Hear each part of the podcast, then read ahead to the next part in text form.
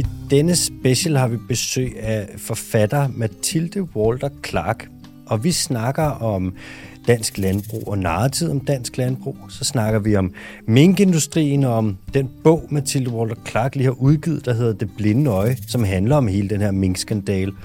Og hvordan historien blev fortalt på en lidt sær måde under hele forløbet, og stadig bliver det i Danmark, hvor det er som om mink er lidt er blevet glemt, mens der er nogen, der er gjort til hovedpersoner i historien, og det skævvrider billedet lidt.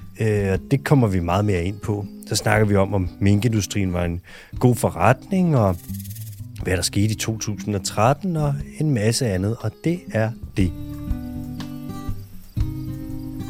Og hvis du gerne vil støtte den lille podcast her med det ugentlige afsnit, hvor vi breaker de vigtigste nyheder fra den grønne frontlinje ned, eller de her specials, hvor vi har eksperter, forskere og folk, der er markant klogere end os inde på besøg, så kan du gøre det på tier.dk. Og hvis du vælger at gøre det, så fandme tak. Det sætter vi pris på.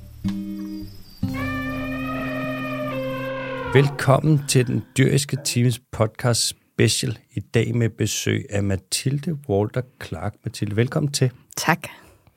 Du er jo først og fremmest og primært forfatter. Ja. Og så har du lavet en masse andre ting også. Skrevet klummer og lavet en masse forskelligt. Men det er forfatteriet, der ligesom er det primære, ikke sandt? Jo. Godt. Og du har skrevet forleden, der skrev du en bog, som hedder Det blinde øje, som jeg har læst, og som jeg også kan forstå, at der er en del andre, der har læst nu. Og den handler om mink, ja. Minkproduktion, og så videre. Lidt om landbrug, og lidt om hele den der sfære. Og det er så det, at vi skal snakke om i dag. Hvordan har modtagelsen været af den bog der? Den har været fuldstændig overvældende. Mm. Det kom meget bag på mig. Ja. Jeg havde tænkt, det var... Altså, den handler jo om... Som du siger, den handler om minkproduktion, men i virkeligheden handler den om, altså tager udgangspunkt i den nationale minkaflivning i 2020, og så handler den om mediedækningen, og så handler den om, hvad man finder ud af, hvis man stiller nogle andre spørgsmål, end de spørgsmål, der blev stillet i 2020. Og jeg forestillede mig jo, at der ikke var særlig mange, der var interesseret i det, fordi så havde de jo nok stillet nogle af de spørgsmål. Altså... Så jeg tænkte, at det var meget nicheorienteret, og at det ikke var noget, som jeg ville heller blive særlig populær på, fordi måske var der en grund til, at folk ikke havde stillet de spørgsmål. Man syntes måske ikke, det var vigtigt, eller måske kunne man blive vred, når man fandt ud af de ting, som jeg så fandt ud af og sådan noget. Så jeg havde sådan meget lave forventninger, vil jeg sige. Altså i virkeligheden egentlig til min omverden. Altså det var ikke så meget noget med bogen, som jeg tænkte, den kunne ikke være anderledes, men jeg havde ikke så store forventninger til, hvordan folk ville modtage den. Og så må jeg bare sige, at det er sket, altså det er over al forventninger. Jeg får dagligt ganske mange mails fra folk, og ja. Så jeg er meget glad og meget egentlig lettet, fordi det er sådan... jeg så alligevel ikke skal sejles ud på den øde ø, jeg havde forestillet mig, at jeg ville blive sejlet ud på. Plus at jeg tænker, at det siger noget meget fint om mine medmennesker, at de faktisk kærer sig om præcis de ting, som der drev mig til at skrive bogen. Okay, nu kommer jeg lige til at tænke noget, ikke? Ja. For hvad tror du, hvis den her bog, hvor sådan, det kommer vi til at snakke om, men der er jo en... et eller andet sted, så er det en forholdsvis objektiv udlægning af minkindustrien. Sådan ser jeg det i hvert fald. Men fordi at den her industri, den er så... Hvad siger man? Ja, der er så meget i den, der er så dårligt på en eller anden måde, så lyder det som en lang kritik, hvor det vil være svært at skrive noget sandfærdigt om minkindustrien, og uden at det lød som en kritik, fordi at, man kan sige, at det var så meget ved siden af. Hmm. Men... hvis nu kan man sige, nu er minkindustrien i Danmark, den er næsten lagt ned. Ikke? Mm. Størstedelen af den er ligesom, findes ikke mere. Ja.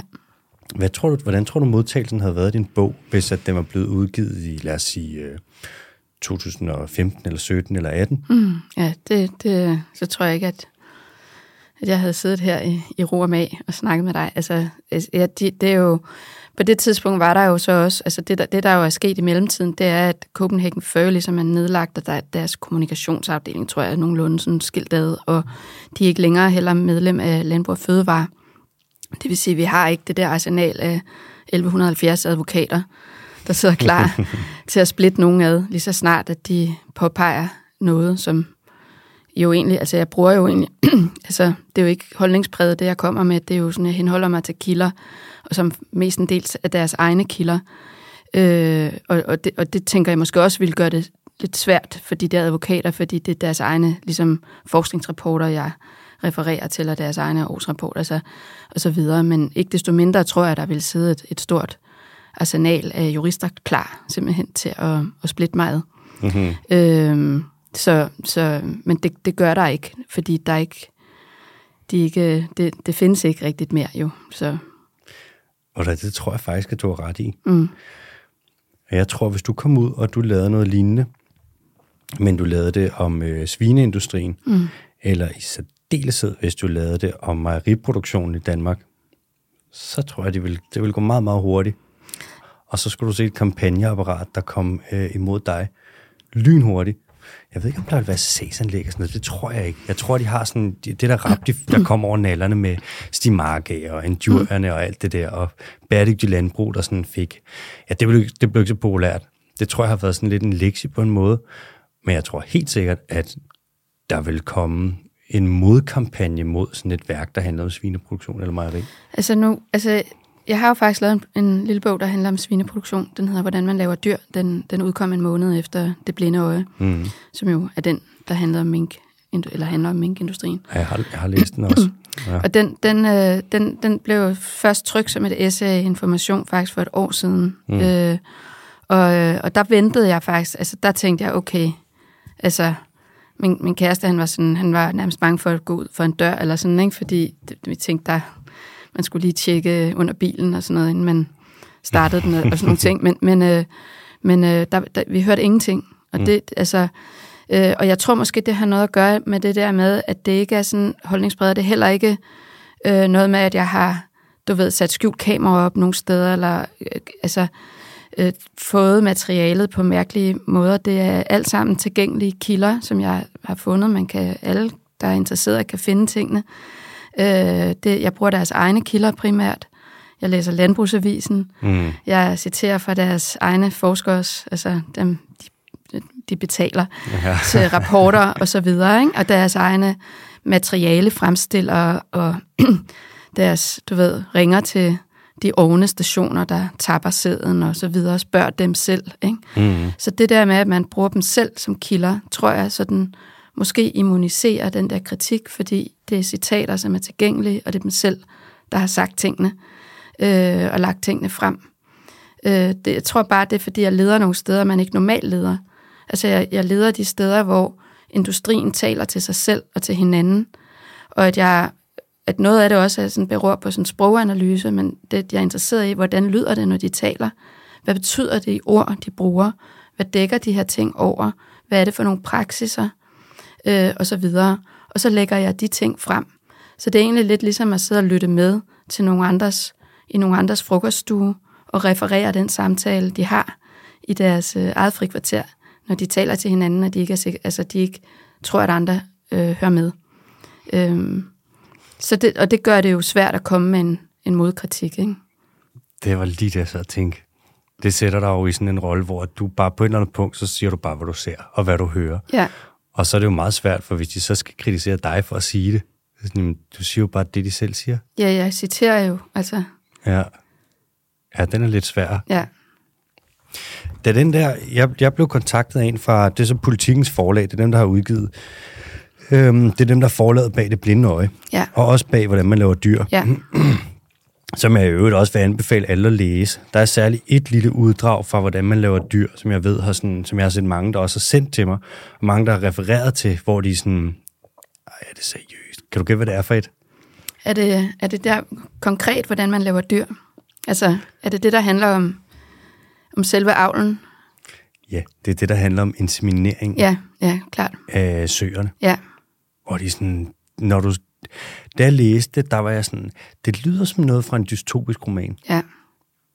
Det gør det jo. Det lyder som sådan, ja, det lyder som om, det er et eller andet, der er gået helt skævt. Ja. Altså, det er sådan noget, nogen, der har snakket om et eller andet dystopisk fremtidssamfund, hvor at man har mistet alt kontakt. Altså, dyr bliver ikke set som dyr mere. Nej. Det er bare et eller andet kødstykke kød, et objekt, som man på en eller anden måde skal manipulere til at formere sig selv. Ikke? Ja.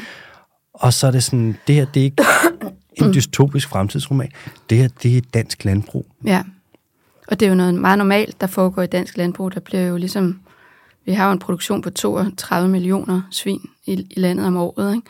Mm. Så det at inseminere de der søer og altså at lave grise, som det hedder i industrien, det er jo en helt almindelig hverdagspraksis i industrien. Men lige så snart man fortæller sådan, hvad skal man sige, udenforstående, som jo er langt de fleste af os, hvordan det rent faktisk foregår, så virker det meget rystende og egentlig decideret obskønt. Og jeg har fået mange mails selv også om det, altså også fra folk, der ved, altså der bryster sig selv af at vide alt muligt om svineindustrien, og som faktisk bliver rystet over at høre, hvordan man laver grise.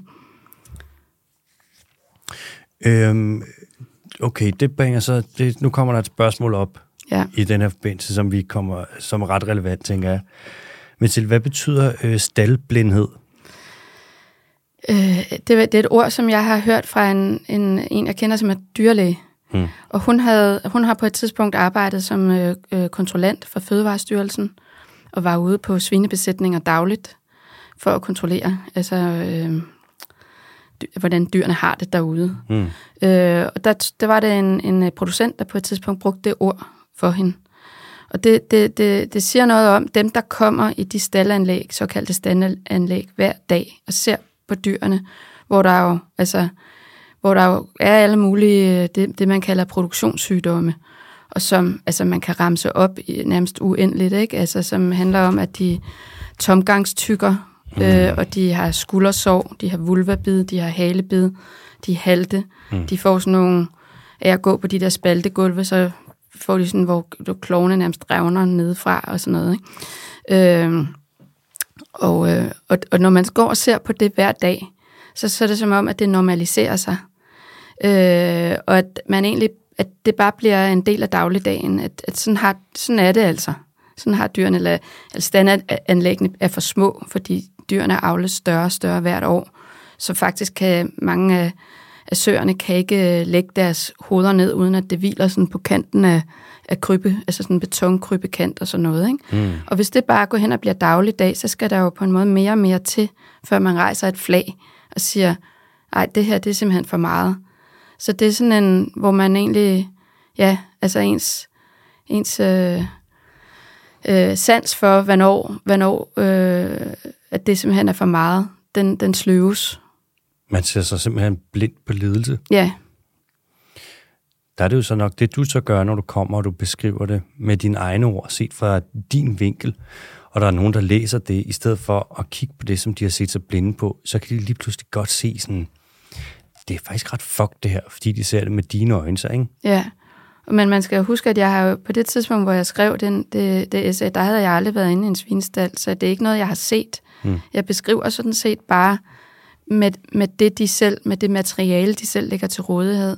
Altså meget praktisk og håndfast, hvordan laver man grise, og hvordan, altså, hvor gør man af kroppene? Altså dem, der dør jo en masse, altså på utilsigtet, kan man sige, manér hver eneste dag i svineproduktionen. Jeg har en masse praktiske spørgsmål til det, ikke? Sådan, hvor gør man af kroppene, altså, og så videre, ikke? Og hvad bruger, altså, så jeg sidder med en masse spørgsmål, og det har jeg søgt svar på, og det har industrien jo selv svar på, som jeg så lægger frem, men jeg havde på det tidspunkt aldrig nogensinde været inde i en svineproduktion. Hvad gør man med de kroppe der? Jamen, de bliver afhentet af, indtil videre af noget, der hedder DAKA, som er sådan en virksomhed, som har specialiseret sig i at tage rundt til produktioner i hele landet, og afhente svinekadaver. De bliver så lagt uden for produktionen i sådan nogle container, og så via sådan en app kan producenten så sige, nu er der så kadaver til afhentning, og der er der så yderligere sådan, altså der kommer sådan ekstra gebyr på, hvis de der kadaver ligger for længe.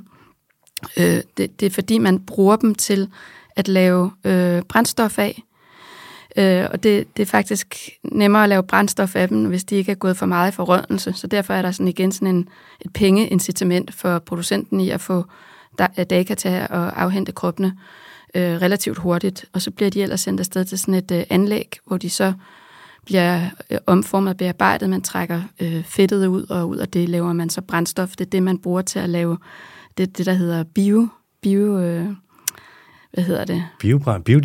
biodiesel. Lige præcis. Det er det, der tæller faktisk dobbelt som et grønt, altså i det grønne regnskab, som grønt brændstof. Så lige så snart man får det, ser det grønne brændstof, og man får at vide, det er lavet af landbrugets reststrømme, så dækker landbrugets reststrømme altså over døde dyr. Ja, altså, det er jo fucked up, hvis man gerne vil være veganer, så, ikke? Ja. Og man slet ikke vil have noget kontakt med animalske produkter. Det kan man ikke. Nej, så skal man gå. Jamen, det kan man ikke, fordi det, du går på, det er jo fortov, og fortov er også lavet ud af døde dyr. De er lavet ud af ask, der blandt andet, man bruger asken, blandt andet fra mink også, men andre døde dyr, til at putte i det, vi laver cement af. Er det seriøst? Ja. Så hvis du kører på vejen er lavet døde dyr, ja. Brændstoffet er lavet døde dyr, ja. Og varmen er lavet af døde dyr. Ja, det, og selvfølgelig også biogassen. Ja. Jo. Shit, mand. Ja. Jeg kan tilføje, at det ikke længere kun er DAKA Industries, der afhenter døde dyr, fordi der var en breaking nyhed for et par uger siden i Landbrugsavisen, at nu der er kommet konkurrence på området for afhentning af døde dyr. Der er kommet et andet selskab, som har meldt sig, og så nu er der simpelthen konkurrence. Jamen, så er der jo opstået et marked. Det er ja, jo... Jamen, der har hele tiden været et marked, men nu er markedet så stort åbenbart, at der er konkurrence på det. Okay, ja. Det er sgu... Jeg ved, om de så også har sådan en app, hvor man lige kan teste ind. Det har de jo sikkert nok. Ja, jeg ved ikke lige, hvordan det foregår. Det kan være, at de har mindre bøder, hvis det så er gået i forrådelse. Jeg tror, de tilbyder afhent gratis for nogen. Men det, ja, så der er lidt røre i markedet for afhentning af døde dyr i øjeblikket. Det kan man læse meget om i Landbrugsavisen. Der er en del alarm, der er en del røde lys i det her, synes jeg, Mathilde, for der er en del ting, hvor jeg tænker, vi er ved at gøre os meget, meget, meget afhængige af døde dyr her. Ja. Men jeg tænker også, at vi har så en hel branche, som tydeligvis vokser nu, som faktisk er afhængig af, at der er dyr, der dør. Ja. Og man kan sige, det er jo ikke dyr, som for eksempel bliver sendt til slagtning, fordi de bliver spist.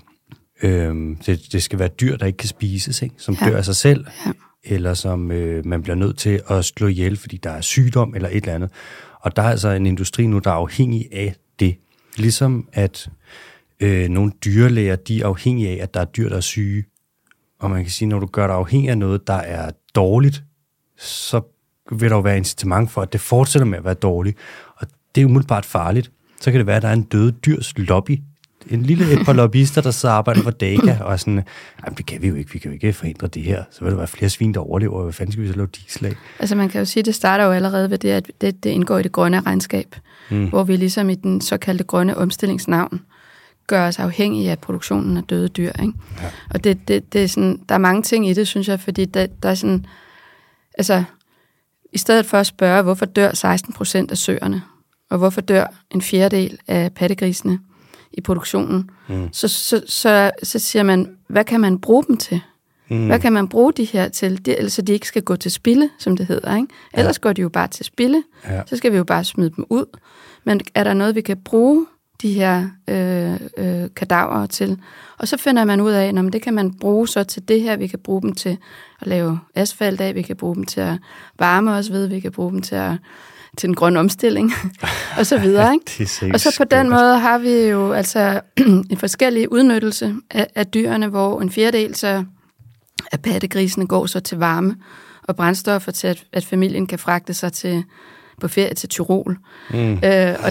Og de 2/3 af dem, de bliver så stort set alle sammen eksporteret, sådan så man kan mætte nogle munde i Kina og Polen. Ikke? Ja, det bliver jo så det. Ja. Vi mangler jo ikke døde pattegris, kan man sige. Der dør 17 pattegris i minuttet, ikke? Ja. Der dør en pattegris hver 3. sekund. Ja. Vi snakker omkring et sted mellem 7.000 og 28.000 om dagen, ikke? Ja. Og ja, det er så store tal, så hvad det bliver om året, det kan jeg sgu ikke regne ud, men jeg vil skyde på omkring 10 millioner. Ja, det er 10 millioner, tror jeg. Ja, okay. Ja. Shit. Ja. Nå, Mathilde, det er svin. Ja. Og det kan vi jo lave et helt program om, men nu skal det handle lidt om mink. Ja. Og jeg vil gerne åbne med et... Nej, faktisk først vil jeg gerne lige høre, hvad gjorde man med alle de der... Altså med minkene, man kan sige, du brugte deres pels, men vi spiser jo ikke mink. Ja. Hvad gjorde man med deres kroppe så? Blev det bare et asfalt og brændstof? Ja, præcis. Og foder? Nej, det tror jeg ikke, de gjorde. Det kan jeg faktisk ikke huske, om de også blev brugt til foder. Mm. Men de blev brugt til præcis de ting, som jeg ville have snakket om med grisen. Brugte man restprodukter fra andre dele af slagteriet som minkfoder?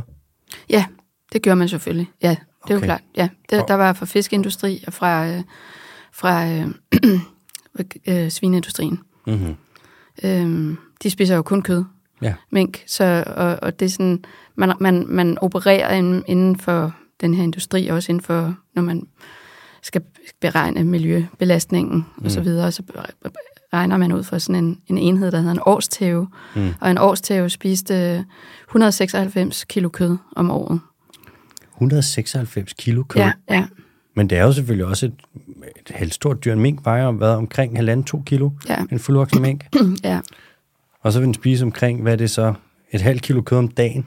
Ja, det er så en årstæve, dækker så over en tæve, og altså du ved, det er en enhed, der dækker over ungerne også, og en han. Så det er sådan, jeg tror, det er omkring 5 mink, eller sådan noget, ikke? Der... Ja, okay. Ja.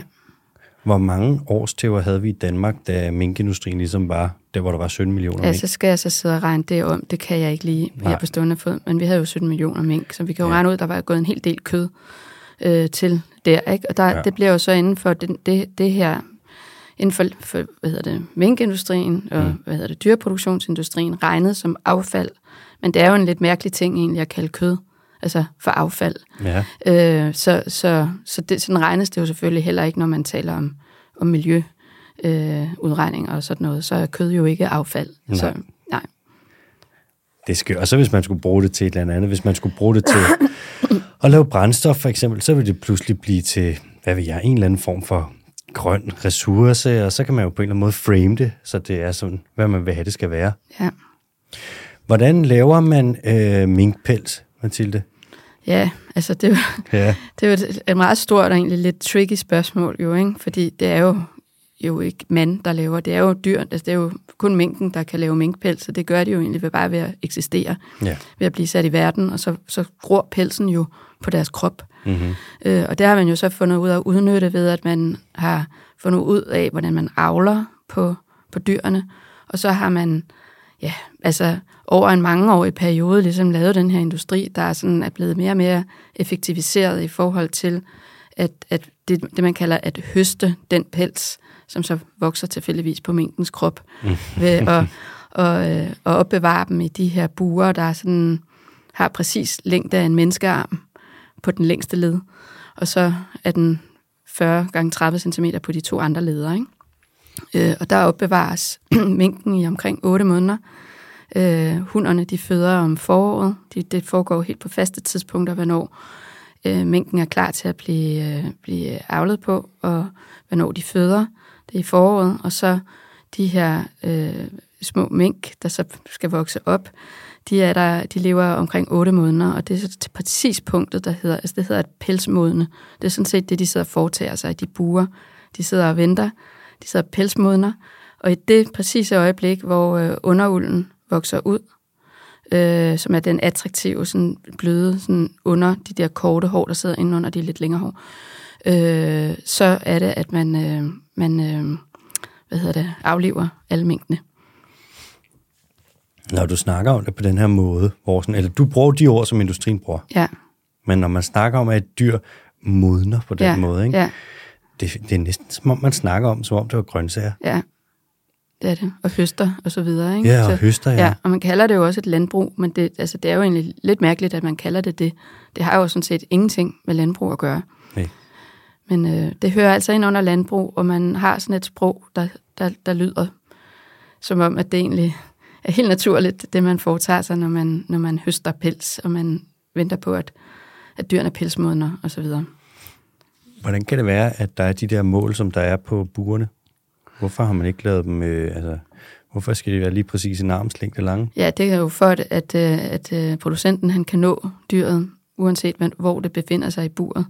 Og det er jo fordi det skal pilles ud af det bur, når det skal ned i de der mobile gaskamre, som er der, hvor de bliver aflivet.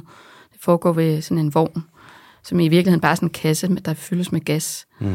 Og så er der et hjul under den, og den kan så sådan rulles ned igennem midtergangene, og så rækker producenten sin arm ind i hvert eneste bur. Han har sådan en lang handske på. Det er jo rovdyr, de bider. Mm. Så han har sådan en lang ruskinshandske på, der beskytter ham mod bid, og han skal jo kunne nå dyret, uanset hvor det befinder sig i buret.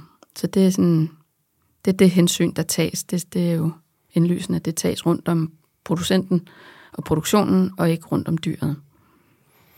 Ja, det virker ikke, som om man har startet med at være sådan, okay, vi skal lave pels, og nu skal vi finde ud af, hvordan buret skal indrettes, hvad for en størrelse det skal have, for at dyret har det godt, og så laver vi det sådan. Det virker mere, som om man har tænkt, vi skal kunne lave så meget pels som overhovedet muligt, på så lidt plads som muligt, og vi skal kunne lave så mange penge. Det skal være så effektivt som muligt, og så må dyrevelfærden, det må komme i, ja, ikke engang en række. Det må komme et eller andet sted på et eller andet tidspunkt, når vi bliver tvunget til at tage os af det. Altså det startede faktisk ikke sådan, som du siger. Det startede faktisk, altså, hvad skal man sige, kynismen ligger der jo helt fra starten, fordi altså, det hele startede med to restløse mænd på en lille ø ud for Kanadas kyst, der hedder Prince Edward Island, der fik den her idé at avle på ræve. Hmm. Fordi der var en særlig ræv der, som var sådan en genetisk, hvad skal man sige, sjældenhed, som var sådan en sølvræve, altså som er sådan en ræv, der har en lidt sort-grå, sølvagtig farve. Mm. Og det man gerne ville, fordi det var sådan svært at støde på dem i naturen, der var ikke så mange af dem, og de var attraktive, de blev skudt af jæger og så videre. Og så var der nogen, der fandt på, jamen lad os se, om vi kan prøve at avle på dem, sådan så vi kan indtjene de penge, man normalt ville få ved at skyde dem in the wild. Ja. Og de gik i gang med det her. De fik den her idé med, lad os se, om vi kan prøve at få det her vilde dyr til at avle i fangenskab. Mm. Og det brugte de mange år på, hvor de sådan i starten, hvor det faktisk altså, så handlede om at prøve at finde ud af, hvad er det for nogle naturlige ting, der skal til for, at man får dyr til at avle, for ligesom at udnytte den der naturmekanisme. Altså den der magi, som jo i virkeligheden er indlejret i et hvert dyr, altså inklusive os selv, det er, at det dyr kan formere sig. Mm. Og at man dermed kan få flere af dem. Altså, og det lykkedes dem ved at prøve at, altså sådan ved at sige, hvad for nogle naturlige ting, altså så det allerførste gang, hvor det lykkedes, det var at få dem til at avle med sådan en rede, en hul træstamme, og de havde sådan en større indhegning og sådan nogle ting.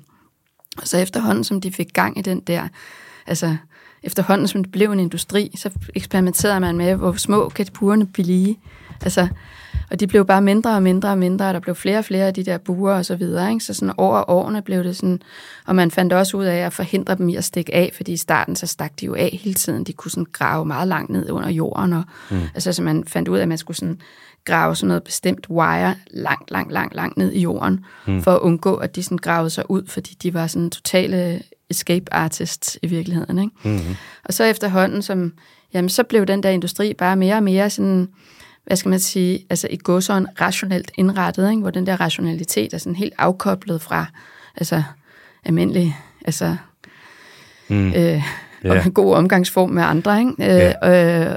Og så efterhånden, så blev den industri så afløst, fordi de der pelse var for store og for tunge, synes moden forlangte noget mere let, og så blev mink, de erstattet ligesom rævene, og så fortsatte den der industrialisering, og den er jo fortsat helt op til industrien lukket ned her i landet, ikke? Har man jo fine-tunet hele tiden på alle aspekter af den der industri, med henblik på at udnytte det, man så kaldte en ressource, som var dyrenes pels. Ja. Så det startede ligesom, altså det startede selvfølgelig ud fra en pengeinteresse, det er jo helt indlysende, ikke? Men hvor man var nødt til at prøve at finde ud af, hvad for nogle behov skulle man tilgodese hos dyret for at få dem til at afle i fangenskab. Og da man havde aflodret den mekanisme, så kunne man egentlig bare begynde at skrue på alle parametre. Og det er jo aldrig holdt op, det arbejde med at skrue på de parametre. Det må man sige, det går nok bare stukket af. Ja. Ved du, hvordan de lukkede minkindustrien i Schweiz? Nej. De sagde, I må gerne lave mink, men en mink, den skal have minimum 3 kvadratmeter. Ja. Og så sagde, det kan vi sgu da ikke, det kan ikke betale sig. Så kan vi ikke nå dem, ja. Det kan ikke betale sig, så må I ikke lave mink. Hvis I ikke kan behandle morgenen, så kan I ikke lave dem. Ja, det er det samme i Tyskland, der lukkede man det også ved at sige, jamen det er jo faktisk et semi-akvatisk dyr, hvilket betyder, at de skal have adgang til vand, svømmevand. Så det blev også bare indført ved lov, at det er fint, at de avler mink, men de skal have adgang til svømmevand. Hvad har man brugt som argument imod det med vandet i Danmark? Det ved jeg faktisk ikke. Altså, man har jo... Altså, jeg ved i hvert fald, at med hensyn til det der lidt større bur, havde der også været lavet forskningsforsøg, hvor man skulle se, om kunne de få det marginalt bedre ved at få et lidt større bur. Og det fandt man ud af, at det var meget lidt, de kunne få det bedre. Og måden, man undersøgte det på, var ved at egentlig dele buret op i mindre dele, og gøre det besværligt for dem at bevæge sig rundt i hele buret. Så det der med, at man ligesom det skulle være meget motiveret for at komme ind i den anden afdeling af det der lidt større bur, det var 3 kvadratmeter eller sådan noget i alt, men det blev bare så tre afdelinger eller sådan noget, hvor det først ligesom skulle igennem sådan nogle mekanismer, som det skulle arbejde for. Og det er jo sådan, hvor man tænker, jamen så er det jo ikke et 3 kvadratmeter stort bur, fordi hvis det ikke kan bevæge sig frit rundt i et lidt større bur, så er det jo sådan måske lidt mærkeligt at kalde det et større bur. Men jeg ved faktisk ikke, hvad det er, de har sagt i forhold til det der med svømmevandet. De har sikkert lavet en eller anden undersøgelse, hvor de har haft nogle forskere, hvor de har betalt deres løn. Og så, det har de jo med dem alle sammen. Ja, og så den undersøgelse, der kan man sige, der har resultaterne nok været sådan lidt som man vil forvente, når det er betalt forskning på den måde.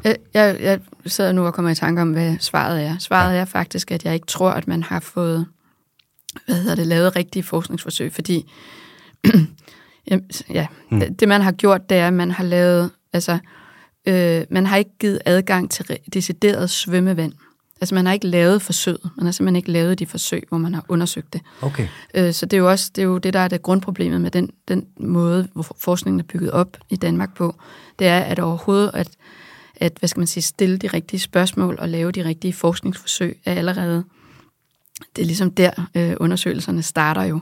Og hvis ikke de forskningsforsøg bliver stillet op rigtigt fra starten af, de rigtige spørgsmål bliver stillet, så får man ikke undersøgt tingene. Og den type forskning får simpelthen bare ikke støtte. Og som jeg erindrer det, så er der blevet lavet et forsøg i det der med vand, men det var bare ikke svømmevand. Det var adgang til lidt vand, altså, tror jeg, hvor de kunne ligesom døbe tæerne, men det der jo ligesom er, det er jo en jager. Ja. Og det som er, det er, at de jager jo i vand. Og de har jo, altså som dyret har jo svømmehud mellem tæerne. Ja. Men det er aldrig lavet det forsøg, hvor man reelt har noget rigtigt, sådan et vandlægeme, de kunne have adgang til at svømme i. Jeg føler sådan, jeg kan ikke være med at tænke, jeg er jo ikke lige så objektiv, som du forholder dig til det her. Nej. Men til, du går til det som en journalist på en anden måde. Det er jo som om, du laver en form for gravejournalistik, hvor jeg kan ikke lade være med at tænke, når jeg kigger på det, hvis jeg kigger på minken, og jeg kigger på det som biolog, så ser jeg et rovdyr, som har et fourageringsareal i naturen på... Op til 7 kilometer. 7 kvadratkilometer, ikke? Ja. Som er semi-akvatisk. Ja. Det vil sige, sådan lever en stor del af sit liv i og omkring vand. Ja. Og så er det oven i det, det er jo et rovdyr. Ja. Altså rovdyr er sværere at holde aktiveret, end mange andre dyr vil være. Fordi at de jo har det her instinkt med, at de jo er ude og lede efter mad. Ja. Og de er jo hele tiden ude, og de er jo på jagt. Ja. Ikke? Hvor det kan du sige, det er en ged, ikke? Nej. Så den står og spiser græs. Ja. Og selvfølgelig vil den være på vagt med rovdyr og så videre. Ja. Men hvis du tager et rovdyr, og du sætter det ind i en kasse, som ikke er større end det, og du så samtidig siger, ja, det kan godt være, at den har svømmehud, men den behøver slet ikke vand. Og det kan godt være, at det er et rovdyr og sådan noget, men den har det fint. Selvom den spiser sin egen ben, den har det fint. Den har fået et lille plastikrør, den kan lege med. Den har fået et plastikrør, ligesom ude i naturen. Ja. Alle mink i naturen, de render rundt med plastikrør. Jeg føler, at det er at holde os for nar. Ja. Og jeg føler, at de forskere, der gerne vil have deres navn på forskning, hvor der står, at de her dyr, de har det fint. Ja. Det er ikke forskere. Nej. Det er ikke for... Ja, det er svært at komme og sige, at et dyr er i godt humør, har det godt osv., fordi igen, man kan ikke spørge, men vi har jo også noget, der hedder bare en lille bitte smule logisk sans, ikke? Det er jo ligesom, hvis du slår en hund, den siger jo ikke af, så kan du være sådan, men jeg kan ikke spørge den, om det gør ondt, så vi ved ikke, om det gør ondt. Og sådan, hvad tror du selv, mand? Det er ligesom en mink, den har jo ikke svømmehud for sjov, vel? Så jeg føler, ja, de her forskere, der har lavet det her, i din bog, der snakker du meget om en seniorforsker fra Aarhus Universitet. Ja. Vil du ikke sætte et par ord på, hvad er konstellationen her? Det virker lidt som om, at sådan, der kan man da om noget snakke om noget forskning, der på en eller anden måde er en lille smule afhængig af erhvervet på en eller anden måde. Ja, altså det er jo det, der hedder sektorforskningen. Mm. Og sektorforskning egentlig, det er sådan, der er et erhverv, der er tilknyttet den her type forskning, som nu for eksempel, landbrugserhvervet, ikke? Mm. Og det hører så under en bestemt, et ressortområde under et ministerie. Og den sektorforskning har tidligere været, den hørte ind under det, der hed Landbrug Højskole i gamle dage. Og den blev så i 2014 lagt ud til universiteterne. Og det, der er med det, det er, at den ligesom står der for at skulle fremme industrien, eller hjælpe, eller servicere industrien, og samtidig servicere det ressortministerium med kunne besvare spørgsmål og så videre. Så det er en anden, altså sektorforskning er en anden slags forskning, end hvis man siger for eksempel, at man er, teoretisk fysiker, eller sådan noget, ikke? Altså, så det har sådan en eller anden tilknytning til industrien, og den måde, det kører i Danmark på, er faktisk ret anderledes, end det er i mange andre europæiske lande. Det minder mere om den måde, man har kørt det på i USA, hvor det faktisk er, at alle midler på en eller anden måde er kontrolleret af industrien selv. Enten bliver de forskere hyret decideret af det tilknyttede, altså den tilknyttede industri, så hvis man er minkforsker ved Aarhus Universitet, så kan man så hyres til at lave projekter for Copenhagen Fur, altså hvor det decideret er Copenhagen Fur, der betaler. Den anden variant er, at man kan få midler fra det, der hedder landbrugsfondene. Det er sådan nogle promillemidler. Ja. Der er, at hver gang der bliver solgt et minkskin, så går der 1,25 kroner til den her fond. Det er faktisk offentlige midler. Og de hører ind under landbrugsfondene. Det kan godt være, at folk bliver lidt matte i hovedet, når de hører alt det her. Men det er bare for at sige, hvordan kører midlerne? Ja. De ligger i den her fond, og det er faktisk offentlige midler, men bestyrelsen er sammensat af industrien selv. Så det betyder, at vi har industrien, der faktisk er dem, der sidder og administrerer de her midler i praksis, og bestemmer, hvilke forskningsprojekter, der skal laves. Så det betyder egentlig bare alt det her, jeg sidder og fortæller, at der er to strenge, forskerne kan få penge fra, og begge strenge er kontrolleret af industrien. Det ene er offentlige midler, det andet er industriens egne midler. Men reelt er begge dele administreret fuldstændigt af industrien. Og det betyder, at der er ikke nogen, hvad skal man sige, uvildige interesser, der kan være med til at bestemme, hvad forskes der i inden for sektorforskningen. Så hvis man er minkforsker, selvom at det hedder, at man er en uafhængig forsker, og man er ansat ved Aarhus Universitet, så i praksis, og det så man meget tydeligt, da minkindustrien blev nedlagt, så meget tydeligt, at den ledende forsker ved Aarhus Universitet i mink, han var ude i pressen og stod faktisk sådan ret ydmygende med hatten i hånden, for at sige, hvor skal jeg nu få mine forskningsmidler fra? Han var reelt set blevet arbejdsløs, uden at være blevet fyret. Og det simpelthen fordi, at der var ikke længere nogen til at betale hans løn, der var ikke længere nogen til at betale hans forskningsprojekter. Og sådan kører alle de her, altså, eller en meget stor del af sektorforskningen, kører på den her måde. At det simpelthen er finansieret, administreret af industrien, og ja, som bestemmer over, hvad midlerne skal bruges til. Så projektet bliver kun givet midler til forskeren, hvis industrien ser god for det. Ja, lige præcis. Det var den korte måde at sige det på. Ja, men det, altså, ja. Det er jo også vigtigt, og også det med sådan... ved du hvad, det minder mig lidt om? Nej. Det minder mig om, dengang jeg skulle skrive speciale, så ville jeg gerne til Malaysia, op på den del af Malaysia, på Borneo, den malaysiske del, og så ville jeg op til et projekt, der hedder SAFE-projektet, som ligger derop, og så ville jeg gerne lave noget med palmeolie. Og undersøge gradienten, hvis man kigger på... Ja, helt vildt. Hvis du kigger på biodiversiteten i urørt skov, og i skov, hvor det er sådan lidt degraderet, og så palmeolieplantage. Ja. Og så vil jeg sammenligne og vise, at der ville jo nok være et fald i biodiversitet. Ja. Så nok, ja. For at få lov til at komme op og lave det, så skulle jeg have lov af... så skulle jeg have en forskningstilladelse, og så skulle jeg jo så... Det skulle godkendes af den malaysiske regering. Ja, det var nok lidt svært, jeg tror. Det blev det ikke. Nej. Og det er jo fordi, at jeg ville have lavet noget kritik... Ja.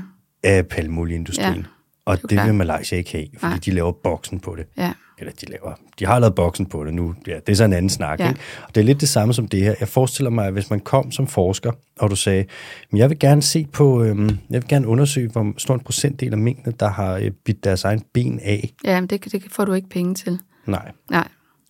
Og nu, hvor vi snakker om, så er der jo det med, du snakker om promillefonde, ja. Hvor der er jo også, så er der promilleafgiftfonden, ja. Som får penge fra finansloven, ja. Skattekroner for dig og mig, ikke? Ja, men det er faktisk også landbrugsfonden, det er jo altså offentlige midler, mm-hmm. men det er stadigvæk administreret af industrien, på grund af den måde, bestyrelserne bliver sammensat på. Præcis. Ja. Det er blandt andet Landbrug og Fødevare og Bæredygtig Landbrug, som ja, udpeger bestyrelsen til den. Ja, og i minkindustriens tilfælde var det så Copenhagen Fur, og det havde så også til huse, selve det havde til huse på Copenhagen Fur, og bruger deres sekretariat og så videre. Så vi har ligesom, og det har alle de der, Svineafgiftfonden og alle de her, de har til huse i industrien, bruger deres sekretariat og så videre, og bestyrelsen er 2/3 sammensat af industrien, og formandskabet er altid på industrien. Mm. Og det er dem, der bestemmer, hvilke forskningsprojekter, der gives penge til, og hvor mange, og så videre, og så videre. Og man kunne se den pågældende, altså den seniorforsker, jeg skriver om i bogen, han havde jo fået penge år efter år efter år. Han sad selv i bestyrelsen. Altså selv i bestyrelsen? Ja, han sad selv i bestyrelsen. Har du nogensinde hørt det udtryk med, at andre lande, de har et landbrug, men i Danmark, der har landbruget et land? Ja, jeg har hørt det fra dig. Ja, det er jo simpelthen, så det rammer mig så tit for rigtigt der, ikke? Ja. Det er, det er skørt. Nu har vi snakket så meget om penge. Mathilde, den her minkindustri, var det en god forretning, eller hvad? På tidspunkter har det jo været det. Altså for de pågældende mennesker, der drev forretning på det. Ja. Altså, der har vi jo så ikke foretaget det store sådan, samfundsregnestykke på, hvad har det kostet os at have den industri, fordi det har jo selvfølgelig slidt enormt meget på miljøet og så videre. Mm.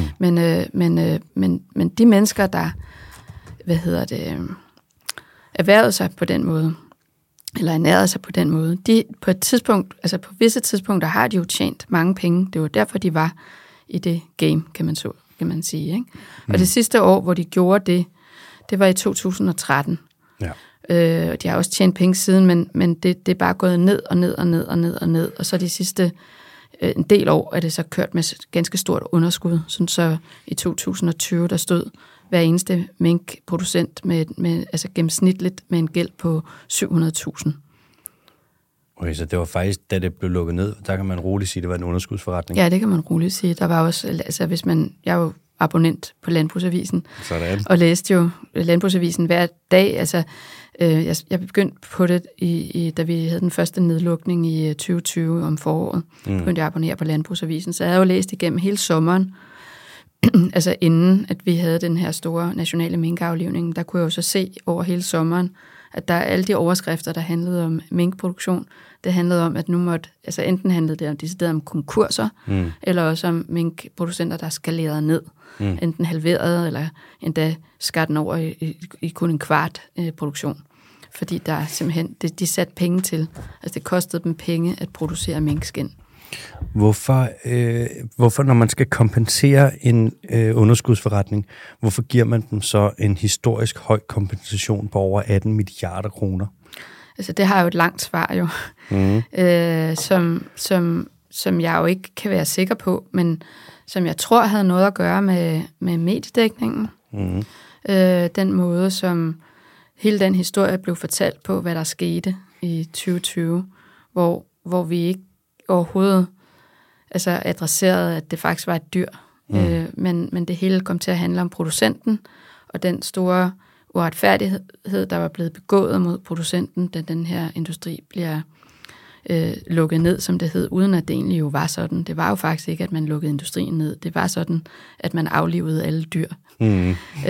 Fordi industrien er jo stadigvæk lovlig og så videre. Ikke? Så der var en masse retorik og en masse sprogbrug, og der var en måde, den her sag blev dækket på, hvor det kom til at handle om producenten, og det kom til at handle om alle de her papirspørgsmål, som jo sådan set var vigtige at afklare, om der var lovhjemmel og alle de her ting, som er vigtige. Men der var bare en masse ting, der trådte i baggrunden. Og det er jo så det, jeg skriver om i min bog. Ikke? Og jeg tror, at den meget store sentimentalisering, der i virkeligheden også skete. Det blev ligesom sådan, næsten sådan en eventyrfortælling om det her mink-eventyr. Det hed det jo også igen og igen i pressen, at det var et mink-eventyr. Det og så kaldte videre. Det? Ja, fra mink-eventyr til mink-mareridt. Det var sådan en overskrift, der gik igen i mange forskellige medier. Og mink-eventyr, det er altid det der ord eventyr, det dækker altid over sådan et erhvervseventyr. Mm. Altså det der et væksteventyr eller et erhvervseventyr. Og det var så det, der var mink-eventyret. Det var, at det her produkt, som var en mink, det havde været indbringende. Det havde været indbringende for minkproducenterne på et tidspunkt, og for nationaløkonomien. Vi snakkede meget om de penge, og hvad det nu var, og hvad det havde bidraget med, og alle de her ting. Ikke? Også selvom det næppe har været noget eventyr for minkene. Mm. Så den måde, den fortælling ligesom blev til sådan et lidt eventyr med sådan den her iværksættertype, der havde sådan stået op tidligt om morgenen og knoklede, og det var en slægtsgård, der var gået i arv gennem generationer. Det var bedstefaren, der havde startet den her produktion med nogle få mink og så videre. Yeah. Og så kom staten og slog det ned og lukkede erhvervet. Og vi havde sådan helt bestemt sådan den der de facto nedlæggelse af erhvervet. Og sådan, der var sådan helt bestemt sprogbrug og nogle bestemte, hvor der var sådan en hovedperson og nogle modstandere og så videre. Og vi har sådan en klassisk forståelse af, hvordan sådan nogle... Her var en mand, der var blevet gjort uret simpelthen. Og vi så ham jo også græde. Og det er sådan, det der med at se nogen græde er jo enormt sympatiskabende. Især hvis det er en mand, tror jeg, fordi det virker mere sådan voldsomt og usædvanligt på folk, at en mand græder, end hvis det havde været en kvinde. Og så var det heller ikke en københavner. Det havde heller ikke, tror jeg, skabt helt så meget sympati. Det var en nordjyde. Ikke? Ja, fra Gjøl. Ja, som jo ligesom også er den cooleste slags, altså sådan i det nationalromantiske galleri, man kan være her i Danmark. Det er ligesom at være en nordjyde. Det er jo meget, altså allerede meget mere coolt, end at være en sønderjyde for eksempel. Der er sådan mere en, der sidder bøjet ind over et kagebord og sådan noget. Altså så den her nordjyde, som er sådan den stolte, tavse, fåmælte type, der så alligevel brød sammen på tv og stod og græd. Det tror jeg havde en meget sådan stor identifikation hos folk, og den måde, det blev sådan fremkørt i pressen på og sådan noget. Så det blev den her historie, hvor man gerne, tror jeg, ville rette op på den ulykke, man oplevede, at de var blevet udsat for og så videre. Ikke? Og det tror jeg, det er sådan, måske oppositionen i mangel af egentlige politiske idéer, så som...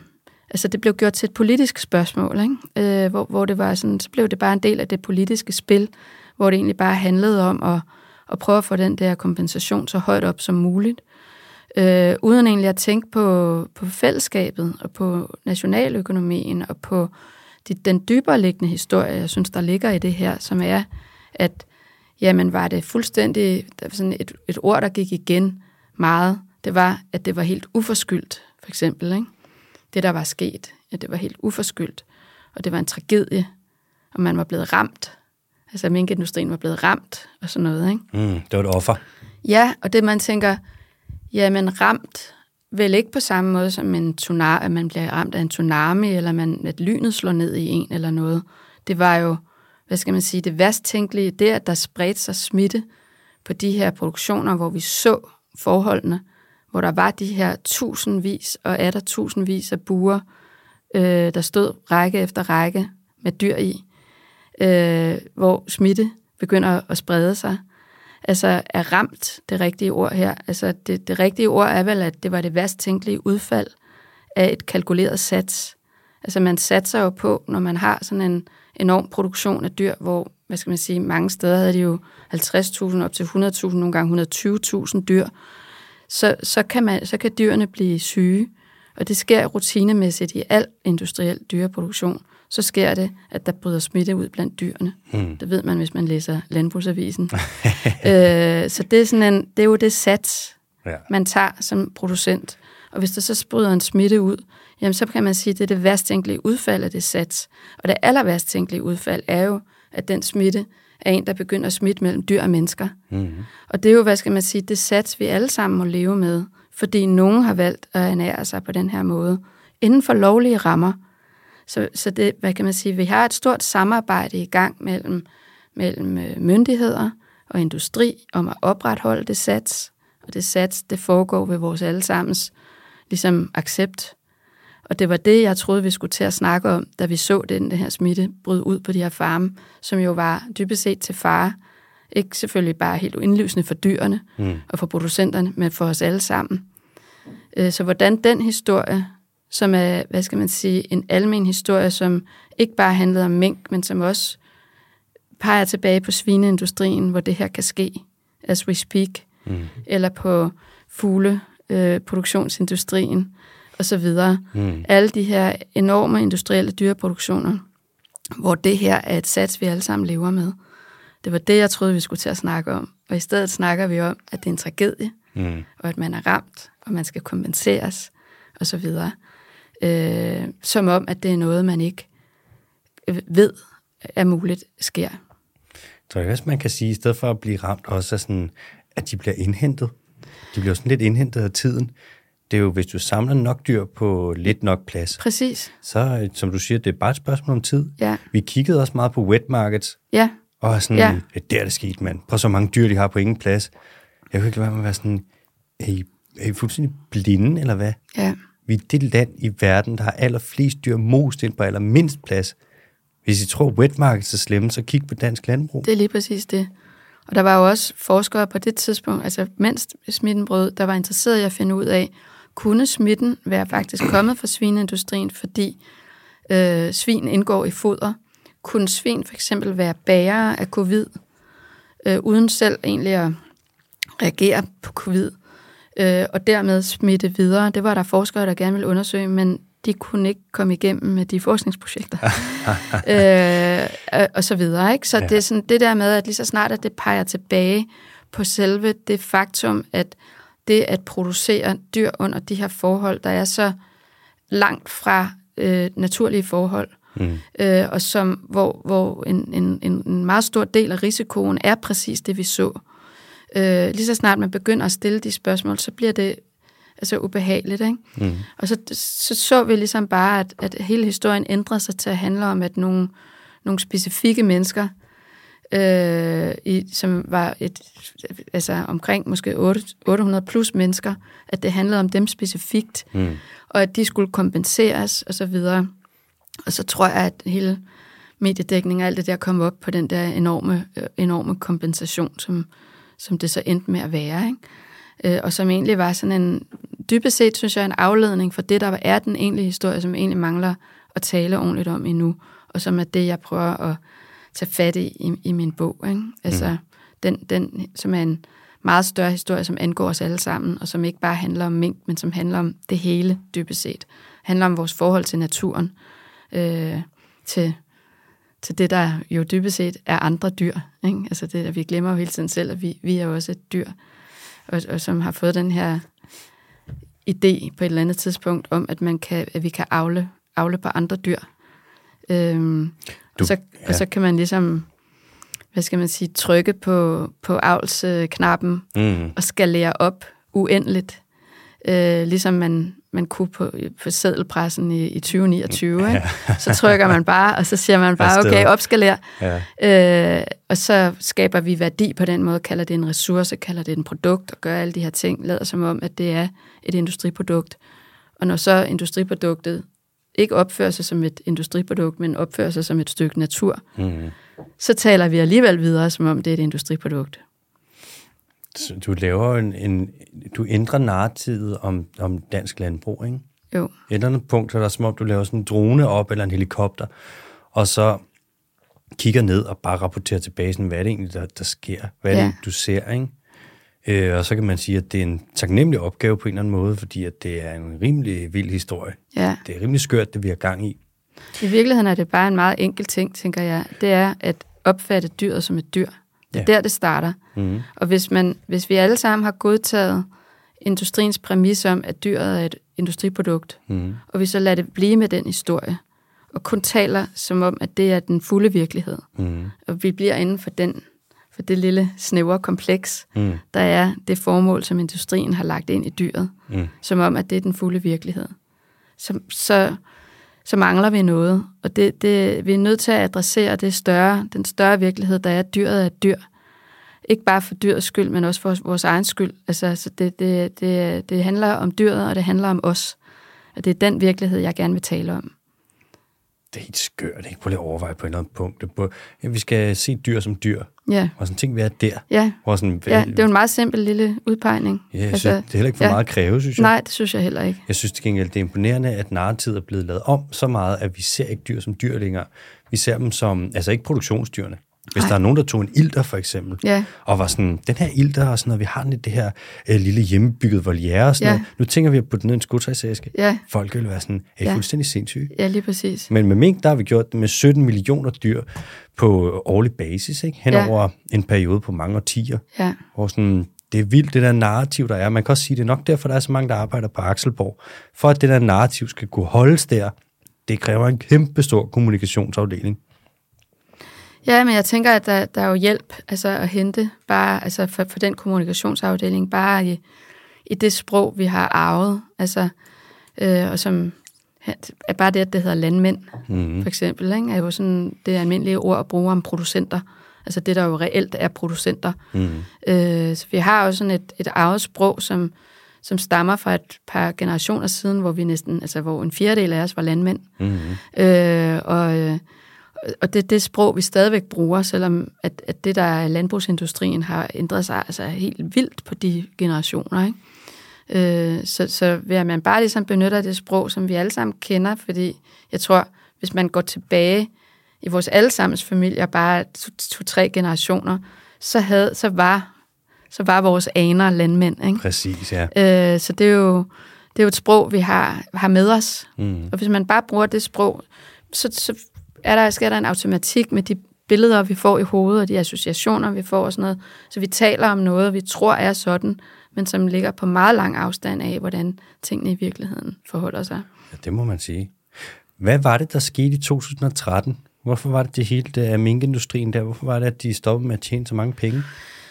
Ja, men det er jo sådan en længere røverhistorie, som jeg er inde på i min bog, ikke? Som jo handler om, at jeg tror, var det sådan noget, altså nærmest sådan noget 98% af det der, de minkskind, der blev solgt på Copenhagen Fur, blev solgt til Kina, eller rettere, de blev solgt til Hongkong, og derfra eksporteret ind i Kina, som det hed. Og det der jo gjorde sig gældende, det var, at der var en meget stor sort økonomi. Der var en smuglerøkonomi, hvor men når man skulle have ting ind i skind, altså luksusprodukter, ind i Kina, så gjorde man det, gjorde kineserne, altså dem, der købte skindene, det via Hongkong, fordi der ikke var nogen importmoms i Hongkong. Hvorimod der er sådan en importmoms til Kina på alle produkter, og så kommer der en ekstra importmoms på luksusprodukter. Så det var jo, hvad skal man sige, den meget store forskel mellem en importmoms på et eller andet, jeg kan ikke huske hvor meget, 20-30% til Kina, og så den lidt mere attraktive importmoms på 0. Ja, den er god. Til Hongkong. Så de blev så solgt til importører fra Hongkong, som så smuglede dem ind i Kina.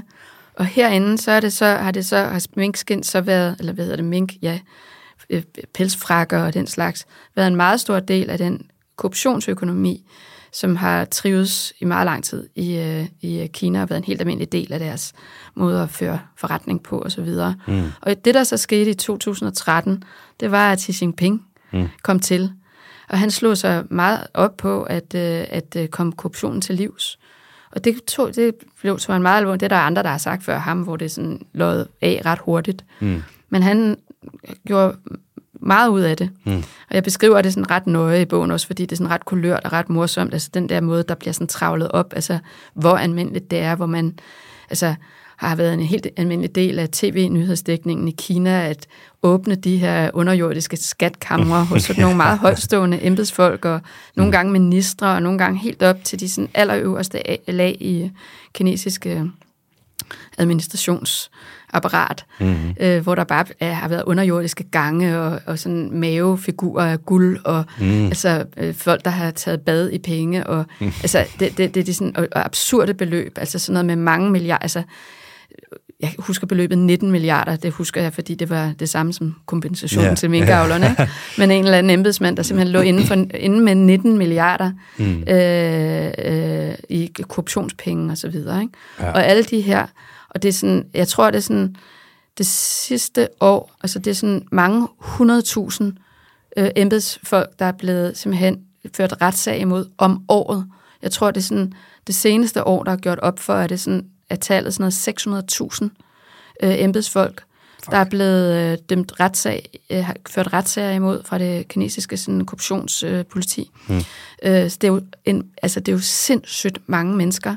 Og meget af det bliver, altså sådan, mange af de der større sager med de sådan, store topfigurer i kinesisk politisk liv, de bliver så udstillet på tv og så videre. Ikke? Så det er en meget stor sådan, dels opdragelsesfaktor, dels en udstillende faktor for det der korruptionsapparat. Og det er sådan, med det samme, altså fra 2013, da det der går i gang, kan det aflæses i Copenhagen Furs økonomi, hvor de havde deres allerbedste år i den allerførste auktion i 2013, hvor de solgte, altså tallet for hvad et minkskind indbragte af penge, var 612 kroner. Og det var, inden året var omme, og der var det tal, så vidt jeg husker, halveret. Og siden da er det tal bare gået ned og ned og ned og ned.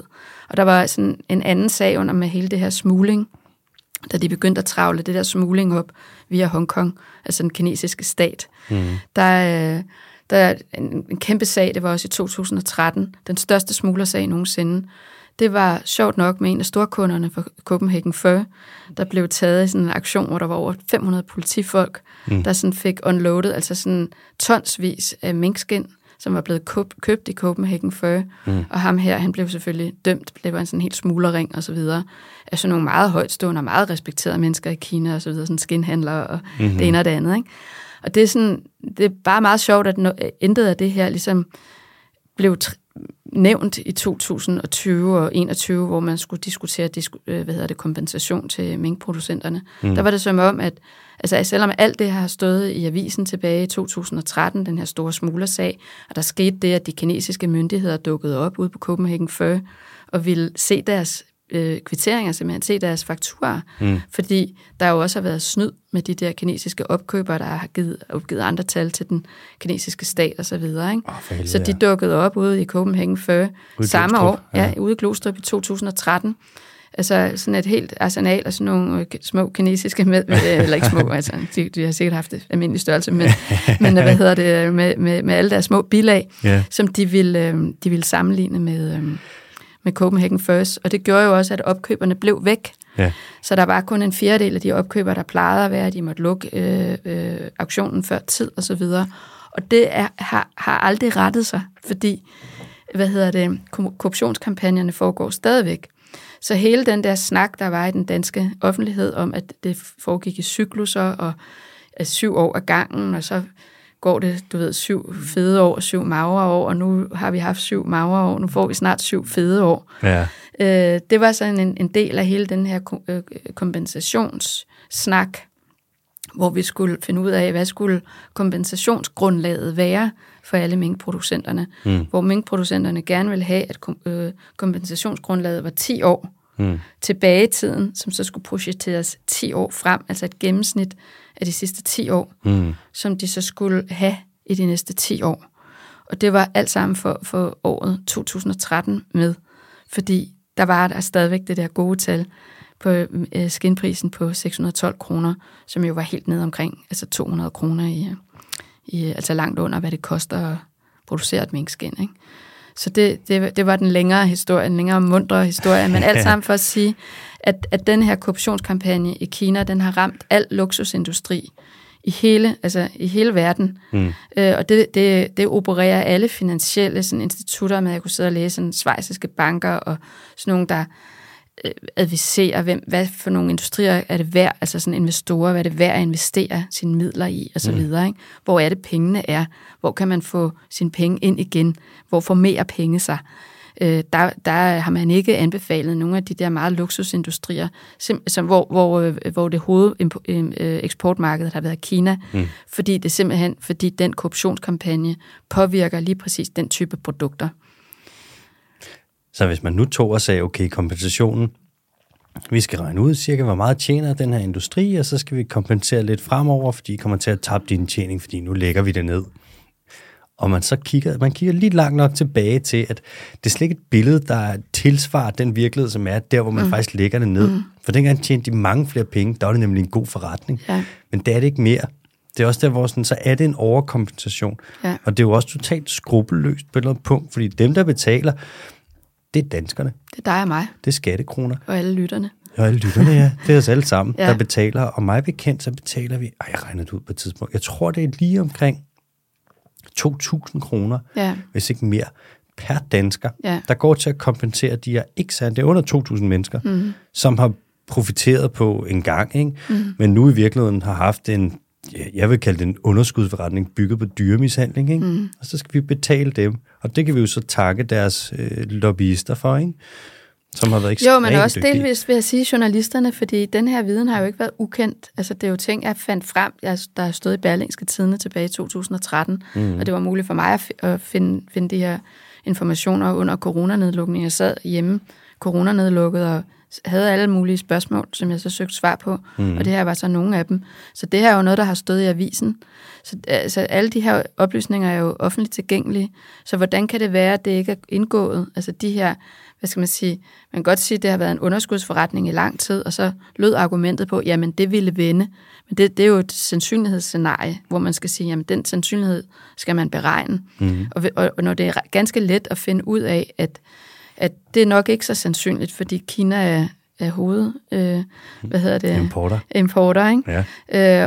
Og af alle de grunde, jeg lige har siddet og skitseret, så er det ikke særlig sandsynligt, at det her kommer til at ændre sig.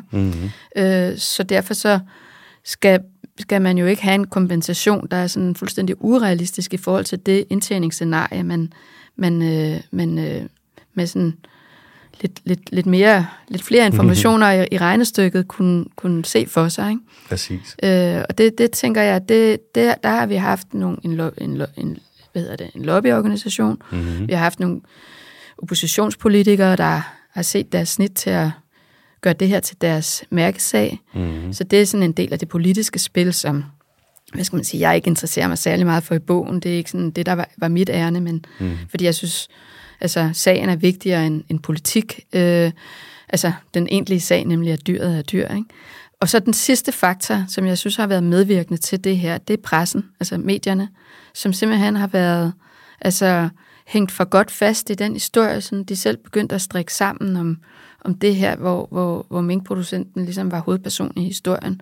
Hvor jeg tænker, jamen, den historie er ikke særlig vigtig, fordi der er en meget større, meget vigtigere historie, hvor vi alle sammen spiller en rolle, og vi alle sammen medvirker, både frivilligt og ufrivilligt, ikke? Og det synes jeg, det er rimelig vigtigt. Ja. Ja. Du snakker i bogen, der kommer du ind på det der welfare-certifikat, som ligesom er udviklet af industrien selv, som er det her dyrevelfærd, nu kan man ikke se det, fordi det er et talemedie, men jeg siger dyrevelfærdscertifikat i gåseøjne, ikke? Ja. Og det der welfare-certifikat, det kommer så ud i hele EU. Ja. Og så bliver det sat, der kan man få 4 score. Du kan få uacceptabel, du kan få acceptabel, så kan du få god, og så kan du få perfekt, eller sådan noget i den dur, ikke? Ja. Og der er ikke en eneste pelsfarm i hele Europa, der får uacceptabel. Ej. Og frem for at man så konkluderer, ja, så kan vi sgu nok ikke bruge det her certifikat til noget som helst overhovedet. Nej. Så siger man, det er sgu da fedt, så må alle farmene jo være gode. Ja. Jeg kunne ikke lade være med, da jeg læste og bide mærke i, ved du godt, at den sidste rævefarm i Danmark, jeg ved ikke faktisk, om den stadig findes, det tror jeg. Det gør den ikke. Nej. Den sidste rævefarm, det blev gjort ulovligt at lave rævepels i Danmark, fordi at man simpelthen vurderede, at der er simpelthen for dårlig dyrevelfærd. Ja. Det kan ikke lade sig gøre. Ja. Det er dyremishandling, vi vil ikke have det. Ja. Selv efter det, så alt pels, der kom ud fra den rævefarm, det havde welfare-mærket på. Ja. Og altså, hvad er det for en... Altså, forventer de at blive taget seriøst? Det gjorde de jo så, ja. De både forventede det, men de blev jo også taget seriøst. Altså, det er jo... Det er jo samme seniorforsker, der har udviklet det der welfare-stempel. Samme seniorforsker, jeg skriver om i bogen, som... det er jo ham, der har udviklet det over en mangeårig periode. Og det var jo alt sammen finansieret af industrien, ikke bare i Danmark, men i hele Europa. De har en ekstra sådan paraplyorganisation, der hedder Fur Europe. Og de fik den her idé med, at det kunne være rart at adressere folks bekymringer, som det hed, i forhold til dyrevelfærden osv. Og det var så ikke så meget at adressere egentlig de bekymringer, folk reelt havde i forhold til, har dyrene svømmevand, har de store nok buer og alle de her ting. Ikke? Det var mere et spørgsmål om, at folk egentlig skulle fortælles, at alt var ok. Altså det, når man, jeg har jo været igennem alle de her rapporter og alt det her, hvor de selv siger det. Og der står det jo sort på hvidt, at det sådan set mere, det handler ikke så meget om at adressere de bekymringer, der egentlig er, fordi de er meget, som de siger, polariseret, så dem kan de ikke rigtig forholde sig til, synes de. Men de vil gerne give folk de rette oplysninger, sådan så folk kan ligesom falde til ro. De vil gerne sælge noget mere pels. De vil gerne sælge noget mere pels, men sådan siges det jo ikke. De har nogle andre lidt mere specifikke måder at formulere det på, ikke? Jeg læste engang et PhD-studie, der var fra noget af det der welfare-organiseret, Copenhagen Fur-finansieret. Der var en PhD engang. Jeg kan huske, jeg sad og kiggede ind i det. Det er et par år siden nu. Ja. Jeg spåede jo, at minkindustrien ville gå ned og hjem. Ja. Jeg sagde det i 2019. Ja. Men det her, det er ikke for at... Det gik hurtigere, end du regnede med, måske. Ikke for at klappe mig selv på skulderen. Jeg lavede et Facebook-opslag, jeg husker, hvor jeg sagde, den her underskudsforretning og det her stykke røv, de har stablet ben her... Ja.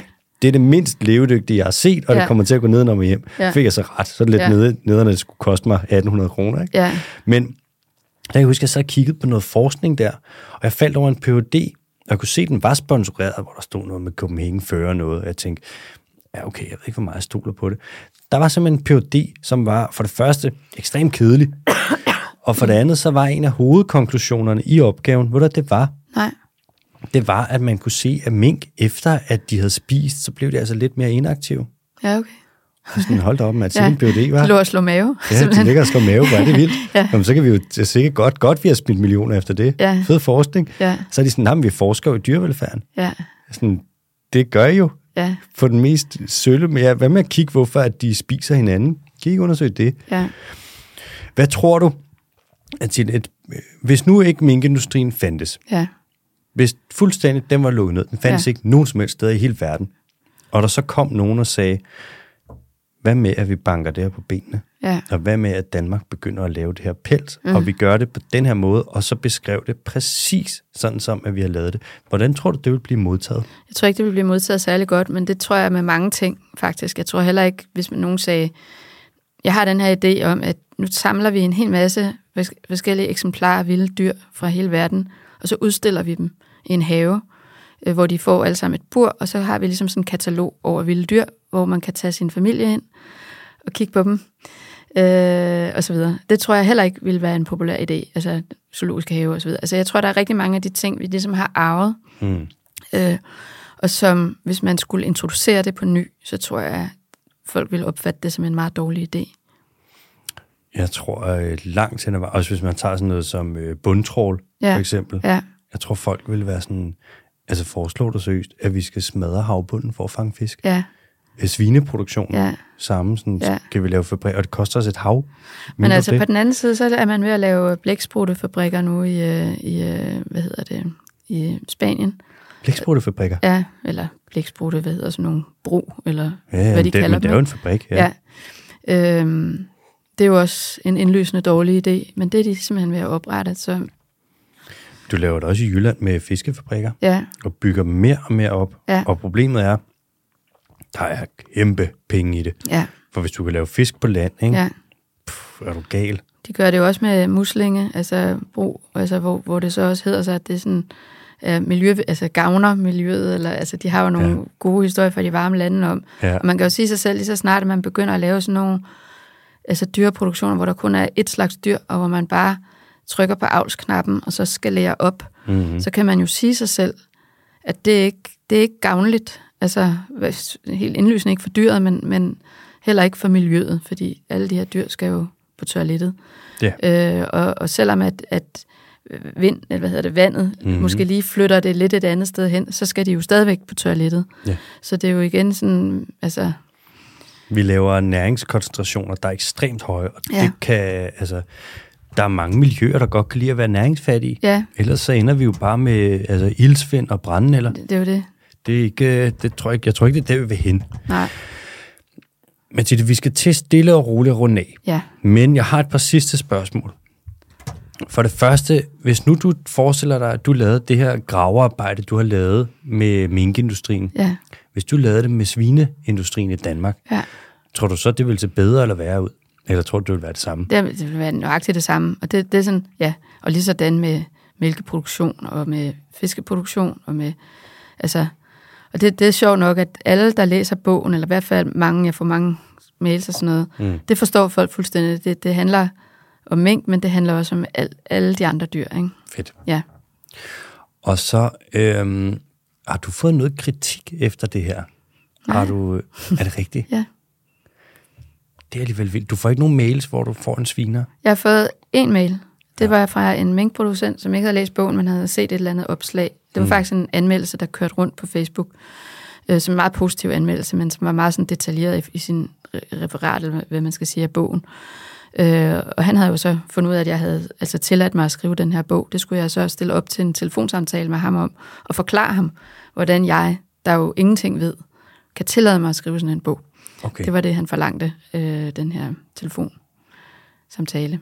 Havde I den samtale? Nej. Jeg tænkte ikke, at jeg skyldte ham noget svar. Jeg tænkte, at han kunne måske starte med at læse bogen, så kan vi jo altså, tage den derfra. Hvorfor gav du ham ikke bare et fake nummer?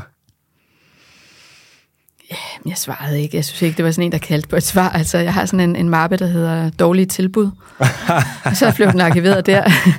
Ej, du skulle have fundet sådan et nummer til sådan noget, hvor en eller anden, sådan nogen, der ringer og prøver at sælge noget til en, hvor de må bare ikke få ens nummer. Måske til Mors ordnestation, som jeg... Ja, gør det. Ja, men nej. Så kan han ringe, og så kan han jo prøve at købe noget sæd, hvis det er. Ja, nemlig. Okay, så ingen kritik. Nej. Skørt. Men okay, man kan sige, hvis du heller ikke, fordi du, jeg forestiller mig ikke, at du dykker ind i Facebook-grupper, der handler om et eller andet med små landbrug eller sådan noget der. Dykker ind i det der kommentarspor. Jamen, jeg tror egentlig, det er fordi, at det er sådan, det er faktisk ikke en holdningsbog. Jeg breder mig ikke rundt med alle mulige holdninger, og slet ikke uunderbyggede holdninger. Så det er sådan, jeg prøver at holde mig sådan egentlig sådan ret sådan diskret i baggrunden, altså, og egentlig fremlægger sådan nogenlunde nøgternt de her ting, hvor det sådan er meget kildebaseret. Og det er jo sådan, hvis man kommer med en kritik, så er det stykke arbejde, jeg har lavet, så må man jo kvalificere den kritik. Og det tror jeg bare er svært, fordi så skal du ind og finde ud af, hvor det er, jeg har taget fejl, og jeg bruger jo kilder, der findes, og så videre, ikke? Så det er jo ikke sådan noget, jeg sidder og digter mig til de her ting, eller det er ikke sådan, hvor jeg sidder og pladrer ud med alle mulige, du ved, sådan farfetched holdninger. Du ved, altså det hele er sådan ret åbent og ret tilgængeligt, og sådan nogenlunde nøgternt og sådan noget, ikke? Så det der, hvad skal man sige, jeg hilser det der velkommen. Hvis nogen har lyst til at komme med en kritik, så lad os snakke om det. Altså. Jeg synes, det er genialt. Det er meget sådan... Ja, det er virkelig smart, det der med, at du stiller dig i præcis den der position. Også fordi sådan, du er jo bare objektiv på et punkt. Altså, det er jo i hvert fald en beskrivelse ud fra de kilder, de selv har gjort tilgængelige. Af, hvad består det her af, og så videre. Jeg har et sidste spørgsmål. Og det er faktisk... Jeg snakkede lige med Carl Valentin forleden, apropos mink og sådan noget med... Han har også været meget ind over det, og ligesom haft det som en af sine mærkesager, må man sige. Ja. Og så sad vi der, det er sådan et arrangement, og sidder og snakker, og kommer til at snakke om noget med mink og sådan noget. Så, nej, men jeg skal også have Mathilde Walter Clark ind, og så videre. Ja. Og så var han sådan, nej, han har også lige læst med Det blinde øje, og så var han sådan... Det er egentlig spøjs, har du lagt mærke til det med, at hun ikke nævner nogen navn? Og jeg var sådan, og der er på et tidspunkt, du nævner hende, dyrlægevinden Astrid, men ellers, du nævner faktisk ikke rigtig nogen navn i den. Hvordan kan det være? Jamen, det er jo, altså jeg opfatter den jo som et stykke skønlitteratur, den er fuldstændig faktuelt, og alt er sådan rigtigt, der står i den, det er ikke fiktion, men det er skønlitteratur. Jeg er jo en skønlitterær forfatter, så det er sådan, så det skønlitterære er egentlig min måde at skrive bogen på, ikke? Det er formen i det, det er sproget i det, og så videre. Og en del af det er jo at fortælle den her historie uden navne, fordi, hvad skal man sige, denne her historie, eller det, min bog, også er en kritik af måden at fortælle historier på, som sådan. Den er jo en kritik af den måde, altså egentlig vi mennesker fortæller historier, herunder hvordan pressen, medierne, fortalte det, der blev til minksagen, og den historie, der blev til minksagen.